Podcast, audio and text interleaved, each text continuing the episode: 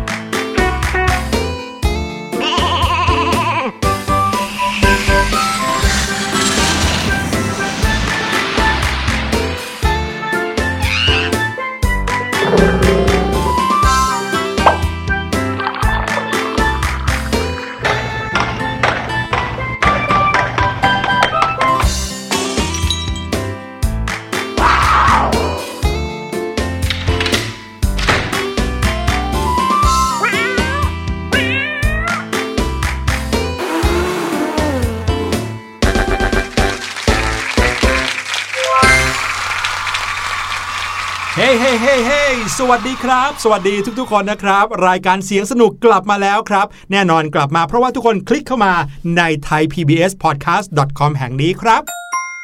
สวัสดีอีกคนหนึ่งด้วยนะคะ นี่ก็คือเสียงของพี่ลูกเจี๊ยบนั่นเอง ชาวเสียงสนุกของเราเป็นอย่างไรกันบ้างคะ บางคนนี่อาจจะคลิกเข้ามาทางหน้าเว็บไซต์นะคะ หรือบางคนค่ะอาจจะมาฟังรายการย้อนหลังนะคะ ทางแอปพลิเคชัน Thai PBS Podcast นั่นเองค่ะ แต่ไม่ว่าจะฟังในช่องทางไหนนะคะ เราก็ได้เจอกันแบบนี้เป็นประจำทุกเวลาที่คิดถึงกันเลยละค่ะ และช่วงแรกของเรานะคะ ก็จะเป็นอะไรไปไม่ได้เลย ถ้าไม่ใช่ช่วงของเสียงปริศนาค่ะ เสียงปริศนาในวันนี้นะครับเป็นเสียงของสัตว์ชนิดหนึ่งครับช่วงหลังๆเนี่ยพี่หลุยเอาเสียงร้องของสัตว์มาฝากน้องๆบ่อยนะครับเพราะว่าบังเอิญไปค้นเจอว่าโอ้โห เสียงสัตว์หลายชนิดเราไม่เคยได้ยินมาก่อนเลยนะ ยกตัวอย่างเช่น สัตว์ที่นำมาฝากในวันนี้ครับมันร้องออกมาเป็นเสียงที่น่าฟังมาก แต่ว่าน้องๆน่าจะไม่เคยได้ยินเสียงนี้มาก่อนด้วยซ้ำไป ฟังแล้วลองเดาดูนะครับว่าเป็นเสียงของสัตว์ชนิดไหนครับ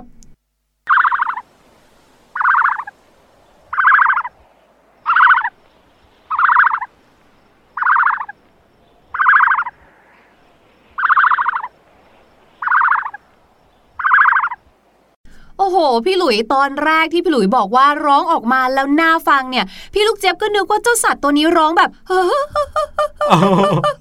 เป็นอะไรแบบแบบเนี้ยเสียงออกมาเป็นเมโลดี้เป็เลนยเมใช่ไหมโลดี้เลย นี่ถึงแม้ว่าจะไม่ใช่เมโลดี้แต่ก็เป็นเสียงที่เล็กๆ น่ารักนะครับ แต่บอกได้เลยว่าถ้าเทียบกับตัวของเขาแล้วเนี่ย ตรงข้ามกับเสียงเล็กๆ แบบนี้มากเลยละครับ ใบขนาดนี้แล้วน้องๆ ลองเดาดูนะว่า นี่คือเสียงร้องของสัตว์ชนิดไหนครับ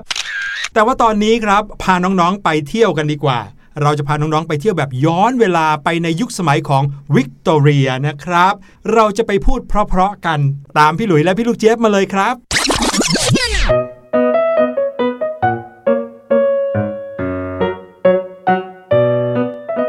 ถ้าเกิดว่าพี่หลุยหรือว่าพี่ลูกเจี๊ยบได้รับดอกไม้จากน้องๆ เนี่ยเราจะดีใจมากๆเลยเนาะ ก็ขึ้นอยู่กับว่าเป็นดอกไม้อะไรด้วยนะคะอ้าวเหรอ ใช่ถ้าได้เป็นเอ่อพวงมาลัย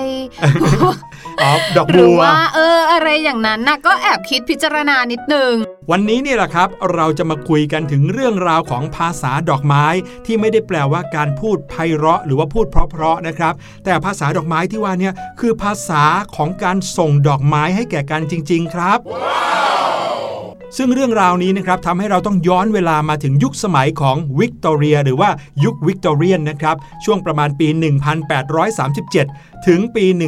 1901 นะครับ ยุคนี้เรียกว่ายุควิกตอเรียน และในยุคนี้นะคะ อีกหนึ่งอย่างที่มีความสำคัญไม่แพ้กันเลยก็คือดอกไม้นั่นเองค่ะ พี่ลูกเจี๊ยบว่าดอกไม้เนี่ยเป็นสิ่งที่มีความสัมพันธ์กับมนุษย์มายาวนานเลยนะคะ คนในยุคสมัยโบราณ สมัยยุคก่อนประวัติศาสตร์เลยอะถ้าเขาเห็นดอกไม้เกิดขึ้นตามธรรมชาติเขาก็คงรู้สึกว่ามันสวยเหมือนกันนะ สวยจนกระทั่งแบบมีความพิเศษมากๆ ต้องเอาไว้ให้ใช้ในโอกาสพิเศษพิเศษใช่หรือเอาไว้สื่อสารกับเทพเจ้า ใช่ของสวยงามมนุษย์เราก็มักจะยกถวายมอบให้กับเทพนะคะ เพื่อที่จะได้ขอพรหรือว่าแสดงความขอบคุณครับอย่างเนี้ยผมค่ะ แต่ว่าดอกไม้เนี่ยค่ะกลายมาเป็นภาษาที่พี่หลุยบอกว่าสื่อสารกันด้วยภาษาดอกไม้นี่คือยังไงคะคือในยุควิกตอเรียนเนี่ยนะครับ นอกจากการสื่อสารกันด้วยภาษาพูดแล้ว การให้ดอกไม้แก่กันเนี่ยก็ย่อมทำให้ผู้คนรู้สึกดีใช่ไหมครับ แต่ว่าในเมื่อดอกไม้มีอยู่หลากหลายดอก หลากหลายชนิด รวมไปถึงหลากหลายสีด้วย ความหมายของการให้ดอกไม้ที่มีความแตกต่างกันนั้น ก็เลยมีความแตกต่างกันไปด้วยครับ แล้วก็อย่างที่พี่หลุยบอกนะคะว่าเรื่องราวของภาษาดอกไม้เนี่ยมีความสำคัญมาก ๆ เลยค่ะในยุควิกตอเรียน เพราะว่าในยุคนี้เนี่ยนะคะ ราชินีวิกตอเรียเนี่ยทรงโปรดดอกไม้มากเลยล่ะค่ะ และความนิยมดอกไม้ของราชินีเนี่ยนะคะ ก็เป็นเครื่องบ่งชี้ทางสังคมค่ะ พอราชินีทำอะไรบรรดาเหล่ากุลสตรีน้อยใหญ่เนี่ยนะคะ ก็หันมาสนใจแล้วก็เรียนรู้ศิลปะการใช้ดอกไม้กันอย่างมากเลยค่ะ จะได้แบบเหมือนดูดีแบบราชินีอย่างนี้ค่ะ การให้ความหมายของดอกไม้และการจัดวางดอกไม้นะคะ กลายเป็นเรื่องที่เขาทำกันอย่างจริงจังมากเลยค่ะ ถามว่าจริงจังหมายความว่าอย่างไง ไม่ว่าการเลือกชนิดของดอกไม้ รูปร่างของดอกไม้ สีขนาดไปจนถึงสภาพของดอกไม้ที่ได้รับ ต่างมีความหมายทั้งหมดเลยค่ะ ยกตัวอย่างเช่น การให้ดอกไม้กลับด้านเนี่ยนะคะ หมายถึง ข้อความนั้นค่ะต้องตีความกลับหัว สมมุตินะคะว่าเราเนี่ยให้ดอกไม้ไปพร้อมกับจดหมายค่ะ คนที่เข้าใจความหมายของดอกไม้เท่านั้นจะเข้าใจว่าอ๋อสิ่งนี้เราจะต้องตีความกลับกันนะนะคะ หรือการรับส่งดอกไม้ด้วยมือซ้ายหรือมือขวา ก็แอบมีนัยยะมีข้อความมีความหมายซ่อนอยู่เช่นเดียวกันค่ะในสมัยนั้นนะคะ การประดับดอกไม้เนี่ย กลายเป็นสิ่งที่จำเป็นหรือว่าเป็นอัมมัสเลยค่ะสำหรับสังคมชั้นสูงในอังกฤษ โดยเฉพาะในงานสำคัญนะคะ อย่างเช่น การจัดงานปาร์ตี้ หรือพิธีแต่งงานค่ะ ที่เป็นแบบนี้นะคะ เพราะว่าสังคมชั้นสูงในยุคนั้นเนี่ยเขาถือว่าผู้ดีต้องพูดน้อยค่ะเขาก็จะแบบมีการประหยัดถ้อยประหยัดคำมองว่าการแสดงอารมณ์ทางสีหน้าหรือว่าการพูดจาที่มันมากเกินไปเนี่ยไม่ใช่กุลสตรีเลยกุลสตรีเนี่ยนะหรือว่าคนที่เขาเป็นผู้ดีเนี่ยเขาจะต้องมีการรักษาบุคลิกภาพ รักษาภาพพจน์การทำอะไรที่แบบว่าเอะอะมาเทิงชัดเจนเกินไปเรียกว่าไม่สุภาพค่ะ เขาก็เลยต้องเลือกใช้อะไรที่นุ่มนวลสวยงามแล้วก็เงียบ นั่นก็คือการพูดจาผ่านช่อดอกไม้ หรือในภาษาอังกฤษนะคะ เรียกว่า talking bouquets นั่นเองค่ะ จริงจังขนาดไหน จริงจังถึงขั้นที่ว่ามีการจัดทำ dictionary สำหรับดอกไม้เลยนะ เรียกว่า floral dictionary นะครับ นั่นก็คือมีการนิยามความหมายเลยว่า ดอกไม้ชนิดนี้ สีนี้มีความอ่อนแก่อย่างนี้ ลักษณะเหี่ยวไม่เหี่ยวแบบนี้ หมายความว่าอะไร เพื่ออะไรครับ เพื่อที่จะป้องกันการสื่อสารผิดพลาดกันนะครับ ถ้าเกิดว่าพี่หลุยเนี่ยได้รับดอกไม้จากพี่ลูกเจี๊ยบมาช่อหนึ่งในสมัยนั้นนะ ผู้คนในยุควิกตอเรียเนี่ยแทนที่จะแบบโอ้โห ดอกไม้จากพี่ลูกเจี๊ยบสวยจังเลย ไม่ครับ พี่หลุยเนี่ยจะต้องรีบค้นหาเลยว่าดอกไม้ช่อเนี้ยมีดอกอะไรบ้าง จัดวางมาแบบไหน แล้วก็ตีความเจตนาของพี่ลูกเจี๊ยบให้ได้เลยค่ะว่า ที่พี่ลูกเจี๊ยบใส่ดอกไม้มาเยอะแยะหลากสีเนี่ย มันแปลว่าอะไรอืมมันไม่เหมือนกับสมัยนี้นะคะ ที่บางทีเราอาจจะรู้ว่าโอเค ดอกคาร์เนชั่นถ้าให้เนี่ยมีความหมายว่าแบบนี้ ดอกกุหลาบหมายถึงความรัก ถ้ากุหลาบสีชมพูหมายถึงเออสมมุตินะคะ ความรักที่บริสุทธิ์หรืออะไรแบบเนี้ยมันไม่ใช่มีความหมายแบบแค่น้อยๆ แค่นั้นใช่แต่มันคือความหมายที่เรียกว่าเป็นคำพูดเลยอะค่ะใช่ เช่นเช่นนะ ดอกไม้บางชนิดเนี่ยที่พี่หลุยส่งให้พี่ลูกเจี๊ยบเนี่ยแปลว่าเดี๋ยวเราจะได้เจอกันแล้วเอออืมบางชนิดเนี่ยบอกว่าไม่ต้องมาให้เห็นหน้าอีกอย่างเงี้ยใช่แบบนี้เลย มันเป็นประโยคเป็นข้อความเลยค่ะ รู้ไหมครับว่าในยุคสมัยนั้นเนี่ยคนที่มีอันจะกินบางบ้านนะเขาถึงขั้นต้องเพาะดอกไม้เอาไว้เต็มสวนของบ้านไปหมด เพื่อให้มีดอกไม้เอาไว้ใช้สื่อสารกันเออตลอดทั้งปีค่ะ การเลือกจัดช่อดอกไม้แบบไหนประกอบด้วยดอกอะไรส่งให้ใครในโอกาสไหน อันนี้ถือเป็นเรื่องสำคัญที่ชนชั้นสูงของอังกฤษเขาทำกัน พูดง่ายๆนะ ถ้าในงานสังคมของชนชั้นสูงในอังกฤษยุคนั้นเนี่ยแทบไม่มีคนคุยกันเลยนะอืมเดินไปก็มอบดอกไม้มอบดอกไม้แล้วก็เดินมอบอย่างดอกนี้ไม้แปลกันว่าเราต้องพกดอกไม้เยอะมากเลยนะเนคะอะหอบไปเลยออใช่ พี่ลูกเจี๊ยบชอบดอกดอกหนึ่งค่ะ white rose นะคะ หรือว่าดอกไม้สีขาว ดอกกุหลาบสีขาวค่ะ สมมุติว่ามีคนมาชวนพี่ลูกเจี๊ยบนะคะ บอกว่าเดี๋ยวเราจะจัดปาร์ตี้ที่บ้าน มาไหมพี่ลูกเจี๊ยบก็รู้สึกว่าเราเนี่ยไม่กล้าปฏิเสธเขาจะเขียนเป็นจดหมายปฏิเสธ เดี๋ยวไม่ดี เราก็เลยมอบ white rose ดอกกุหลาบสีขาวให้เขาแทน ซึ่งดอกกุหลาบสีขาวเนี่ยมีความหมายว่าฉันขอปฏิเสธอืมเออ ไม่ไปอย่างเงี้ยอืมแล้วก็แนบป๊อปปี้ เพราะอะไรฉันไม่ว่าง มีอย่างนี้ด้วยนะ นั่นก็เลยทำให้พจนานุกรมดอกไม้ในยุควิกตอเรียนนั้นนะครับ ประกอบไปด้วยคำศัพท์ที่เกี่ยวข้องกับดอกไม้แทบทุกชนิดเลย แถมมีแบ่งเป็นสีสีๆด้วยนะครับ ในยุคสมัยแรกของการทำพจนานุกรมดอกไม้นะครับ ดอกคาร์เนชั่นสีแดง มีความหมายว่าใจของฉันเนี่ยเจ็บปวดเพราะคุณ ถ้าเกิดว่าพี่ลูกเจี๊ยบ มอบดอกคาร์เนชั่นสีแดงให้พี่หลุยเนี่ยพี่หลุยต้องรู้เลยว่าอ้าวฉันไปทำอะไรให้พี่ลูกเจี๊ยบค่ะเจ็บปวดเนี่ยเออแต่พอยุคสมัยเปลี่ยนไปนะครับความหมายของดอกคาร์เนชั่นสีแดงก็เปลี่ยนไปด้วยนะอืมใช่ แต่คำถามพี่ลูกเจี๊ยบที่สงสัยก็คือว่าสมมุตินะคะ ในช่อดอกไม้เนี่ย talking bouquets เนี่ยมีหลายดอกครับเราจะเรียบเรียงประโยคยังไงล่ะนั่นนะสิ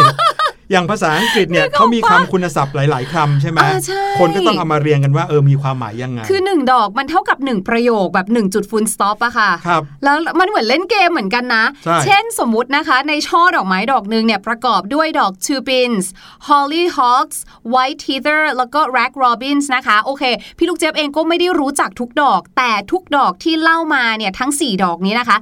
มีความหมายหมดเลย แล้วเมื่อเอามาเรียงกันจะได้ความหมายว่าผู้ให้รู้สึกประทับใจ และรักในความคิดสร้างสรรค์ของคุณ ขอให้คุณโชคดีและประสบความสำเร็จในทุกทางอื้อหือเอ๊ะแล้วถ้าเราเห็นไหมเรียงผิดกันล่ะ เห็นไหมครับน้องๆว่ามันเป็นภาษาจริง ๆ สมควรแล้วที่ต้องมีพจนานุกรมนะอะครับ มันไม่ใช่แค่ความหมายอย่างที่เราค่ะรู้นะว่า ดอกกุหลาบสีแดงหมายถึงความรักที่รักมากอ๋อๆดอกกุหลาบสีขาวหมายถึงความรักที่บริสุทธิ์เออดอกลิลลี่หมายถึงการแสดงความยินดีค่ะเนี่ยในในสมัยเนี้ย ถ้าน้องๆไปถามร้านดอกไม้อืมร้านขายช่อดอกไม้เนี่ยเขาอาจจะบอกได้แค่นี้ค่ะแต่ในยุควิกตอเรียนเนี่ยโอ้โห สุดยอดเลยมีใช่ประโยคแทนในทุกๆ ดอกเลยจริง ๆ ครับ มันช่าง Amazing มาก ๆ เลยอะอืมพี่หลุยเนี่ยทำให้พี่หลุยนึกถึงประโยคที่ศาสตราจารย์สเนปพูดกับแฮร์รี่พอตเตอร์ค่ะในวิชาปรุงยาครั้งแรกเลยนะอืมในอืมนวนิยายเรื่องแฮร์รี่พอตเตอร์ค่ะถึงแม้สเนปจะพูดถึงพืชที่เอามาใช้ปรุงยา แต่ความหมายที่สเนปซ่อนเอาไว้ในนั้นน่ะคือภาษาดอกไม้เลยเออซึ่งก็มีความหมายที่ลึกซึ้งมากนะสเนปเขาพูดในวันนั้นว่าเขาเนี่ยรู้สึกเสียใจมากที่แม่ของแฮร์รี่พอตเตอร์เนี่ยต้องตายไป แล้วก็จะเป็นความเจ็บช้ำที่เป็นไปตลอดชีวิต ซึ่งฟังดูอย่างนี้แล้วนะ เป็นสิ่งที่ซาบซึ้งสุดๆ แต่วันนั้นสเนปพูดกับแฮร์รี่ถึงเรื่องของพืชพันธุ์ต่างๆ แฮร์รี่ก็บอกว่า อ๋อผมไม่รู้ครับ บ้านกริฟฟินดอร์ก็โดนหักคะแนนไป 5 คะแนนอย่างเงี้เอยอสเนปคงบอกว่าฉันอุตส่าห์พูดซะซึ้งขนาดนี้ไม่รู้เรื่องแต่ไม่รู้เลยแล้วคิดดูสิคะว่าถ้าสมมติว่าพี่ลูกเจี๊ยบเนี่ยไม่ได้มีความรู้เรื่องดอกไม้เนาะอืมคนให้มาเนี่ย เราไม่รู้เลยนะว่าเขากำลังว่าเราอยู่หรือว่าด่าเราอยู่ เช่นเนี่ยค่ะ สมมุตินะคะว่าเขาเนี่ยมีคนมาส่งช่อดอกไม้ให้พี่ลูกเจี๊ยบ มีดอก delphinium ดอก hydrangeas ดอก oleander basil แล้วก็ bird's foot เนี่ยนะคะห้าดอกเนี้ย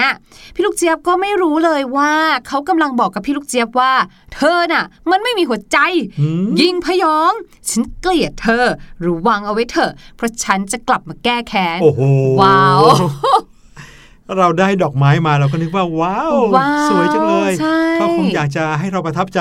ใช่ที่ไหนได้มีแต่ทำไงคำดีพูดอะแบบ อยากจะทำร้ายทั้งนั้นเลยนะ สมัยนั้นเนี่ยพี่ลูกเจี๊ยบว่าพจนานุกรมดอกไม้น่าจะขายดีอะขายดีกว่าพจนานุกรมทั่วไปใช่และก็อย่างที่พี่ลูกเจี๊ยบแล้วก็พี่หลุยสงสัยกันเนี่ยแหละครับว่าการสื่อสารข้อความให้ชัดเจนกับภาษาดอกไม้เนี่ยไม่ใช่เรื่องง่ายเลยครับ เพราะหมายความว่าเจ้าของข้อความนั้นจะต้องสามารถหาดอกไม้ตามความหมายได้จริงครบทุกชนิด ใช่ เออ จะแบบเอาดอกนั้นมาแทนก็ไม่ได้ไม่ได้นะอืมถึงแม้ว่าดูแล้วสวยกว่าก็เอามาใช้ไม่ได้ครับ เพราะว่าค่ะแต่ละดอกมีความหมายครับ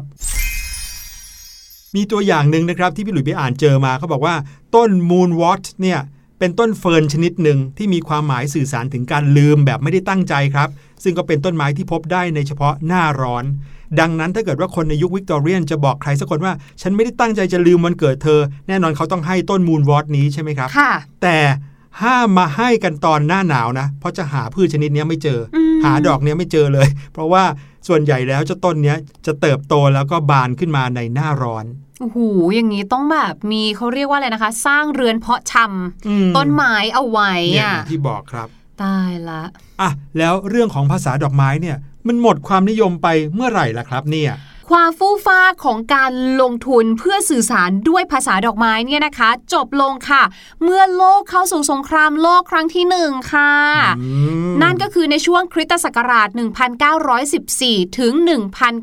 1918 ค่ะ แน่นอนช่วงนั้นมีแต่สงครามเนาะคนก็แบบว่าสนใจแต่เรื่องของหนึ่งค่ะชีวิตของตัวเองสองก็คือการที่เราเนี่ยมีกินเรื่องของปากท้องเป็นเรื่องสำคัญกว่านะคะ ประเทศอังกฤษหันความสนใจไปที่เรื่องของการสู้รบ และพื้นที่ส่วนใหญ่ที่เคยเป็นสวนสวยงามค่ะ ก็ถูกดัดแปลง เป็นสิ่งที่คุ้มค่ามากกว่านั้น แล้วก็ใช้งานได้จริงมากกว่านั่นเองนะคะ เมื่อสงครามจบลงค่ะ สิ่งที่ตามมาคือภาวะเศรษฐกิจที่ตกต่ำทั่วโลก คนรวยเองก็ไม่สนใจเรื่องของการลงทุนเพื่อดอกไม้อีกต่อไปแล้วค่ะอื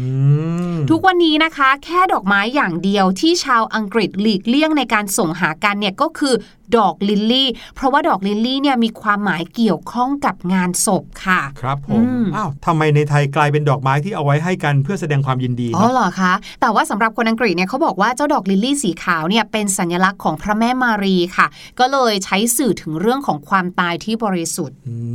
มมีอีกอย่างหนึ่งนะครับที่น่าสนใจมากๆ ถือเป็นข้อยกเว้นในการใช้ ภาษาดอกไม้ในยุคสมัยนี้เลย จากที่พี่ลูกเจี๊ยบเล่าว่า ยุคสมัยนี้คนไม่ค่อยใช้ภาษาดอกไม้กันแล้วนะเพื่อสื่อความหมาย แต่ว่าในงานแต่งงานของเคทมิดเดิลตันและเจ้าชายวิลเลียมส์นะครับเมื่อปี 2011 ที่ผ่านมา ในงานเนี่ยก็ถูกประดับไปด้วยดอกไม้ที่สวยงามมากมายเลยนะ ก็มีช่อดอกไม้ต่างๆ ที่คนทั่วไปอาจจะไม่รู้ว่าดอกไม้ที่สวยงามเหล่านั้นเนี่ยมีความหมายยิ่งใหญ่ในสายตาของคนที่เขาศึกษาเรื่องภาษาดอกไม้ครับ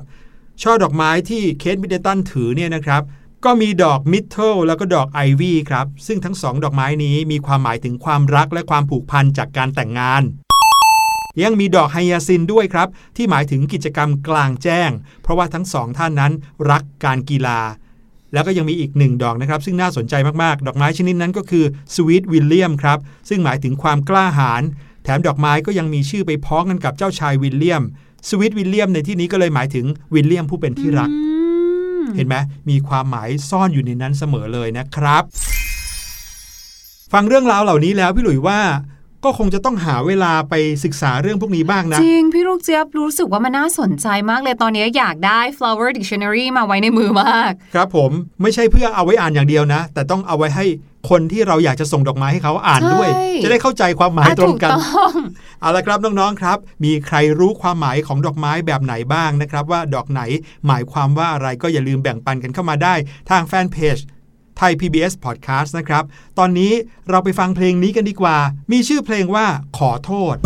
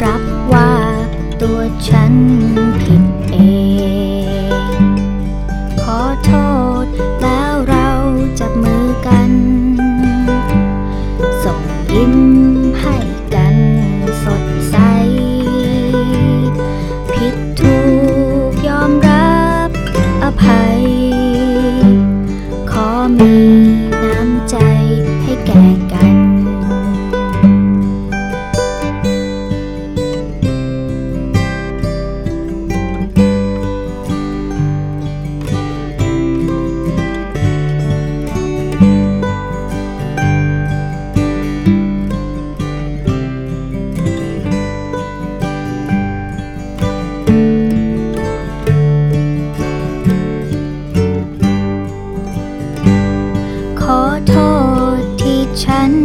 พลังเพล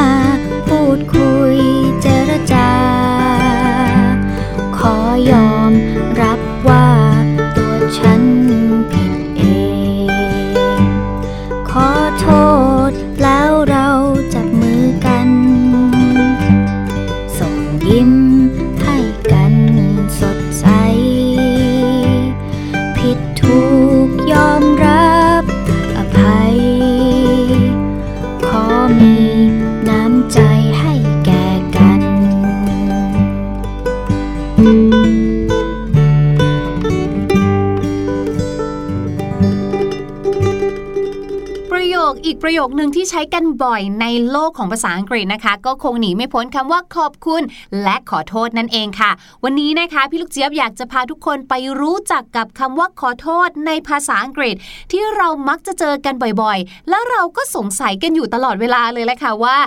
sorry กับ excuse me มันใช้ต่างกันยังไงค่ะ ทั้งๆที่เราเนี่ยก็ได้ยินสองคำนี้กันแทบจะทุกวันเลย ถ้าอย่างนั้นนะคะ เรามาเริ่มต้นกันที่ excuse me กันดีกว่าค่ะ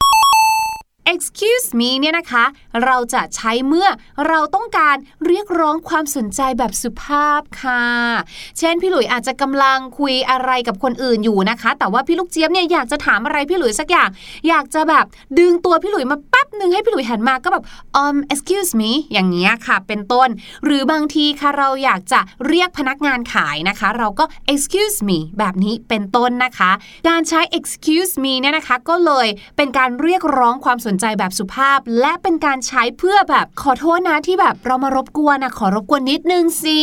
นะคะ กับอีก 2 สถานการณ์นะคะ ที่เรามักจะใช้กับ excuse me ก็คือ เมื่อเราเดินเดินอยู่ค่ะ แล้วเราต้องการขอทางจากคนอื่น บางทีอาจจะมีคนยืนบังหรือขวางทางเราอยู่ เราก็จะแบบเออขอโทษนะคะ อันนี้ในภาษาไทยใช่ไหมในภาษาอังกฤษนะคะ เราก็จะใช้ว่า um excuse me excuse me แบบนี้ค่ะ หรือค่ะ ใช้คำนี้เเมื่อเราต้องการจะขอตัวออกจากสถานที่นั้นหรือออกจากตรงนั้นแบบสุภาพ เช่นเราอาจจะเรียนซูมอยู่ แล้วเราก็มีความจำเป็นต้องไปเข้าห้องน้ำเราก็เลยยกมือบอกคุณครูค่ะว่า um excuse me อย่างเงี้ยค่ะ ส่วนอีกคำหนึ่งค่ะก็คือคำว่า sorry sorry sorry sorry หรือว่า sorry ที่แปลว่าขอโทษเหมือนกันนั่นแหละค่ะ sorry อันนี้นะคะ ใช้เมื่อเราต้องการแสดงความรู้สึกเสียใจกับเหตุการณ์ที่เกิดขึ้น ก็คือมีเรื่องไม่ดีเกิดขึ้น อย่าง excuse me เนี่ยจะใช้ก่อนที่เราจะไปรบกวนคนอื่น เหมือนเป็นการขออนุญาตนะคะครับแบบเนี้ยมากกว่า แต่ sorry จะใช้หลังจากที่เรารบกวนคนอื่นเขาไปแล้ว ก็เลยเหมือนขอโทษกับการกระทำของเราที่เราได้ทำลงไปนั่นเองค่ะขอบคุณพี่ลูกเจี๊ยบมาก ๆ เลยนะครับ สถานการณ์นี้ก็คงต้องบอกว่า thank you มากกว่า sorry นะครับ เอาล่ะ เรามาเฉลยเสียงปริศนากันดีกว่านะครับ กับเสียงเล็กๆ ของเจ้าสัตว์ชนิดนี้ ลองเดากันดูซิว่านี่เป็นเสียงของสัตว์ชนิดไหน ไปฟังกันอีกรอบครับ